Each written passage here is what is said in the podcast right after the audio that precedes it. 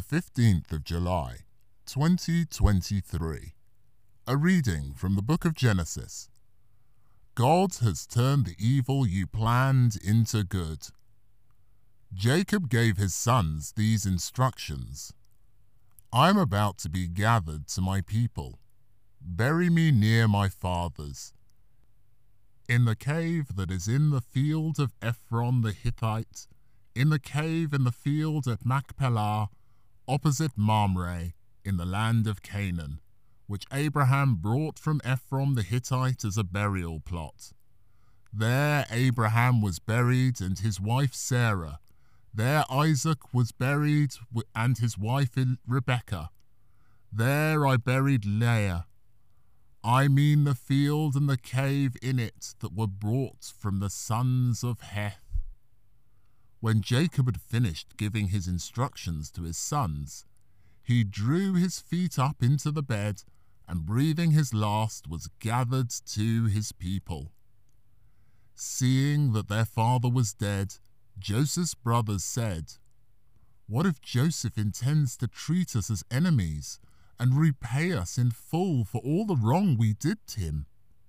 So they sent this message to Joseph before your father died, he gave us this order. You must say to Joseph, Oh, forgive your brothers their crime and their sin, and all the wrong they did you. Now therefore we beg you, forgive the crime of the servants of your father's God. Joseph wept at the message they sent to him.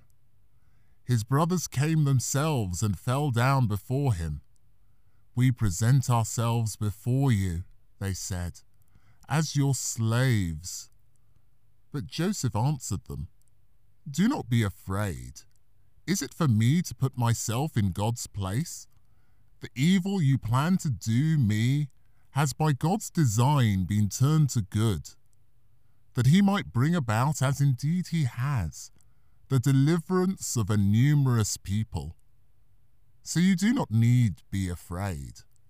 I myself will provide for you and your dependents. In this way, he reassured them with words that touched their hearts. So Joseph stayed in Egypt with his father's family, and Joseph lived a hundred and ten years. Joseph saw the third generation of Ephraim's children, as also the children of Machir Manasseh's son, who were born on Joseph's lap. At length, Joseph said to his brothers, I am about to die, but God will be sure to remember you kindly and take you back from this country to the land that he promised on oath to Abraham, Isaac, and Jacob. And Joseph made Israel's sons swear an oath. When God remembers you with kindness, be sure to take my bones from here. Joseph died at the age of a 110. They embalmed him and laid him in his coffin in Egypt. The word of the Lord.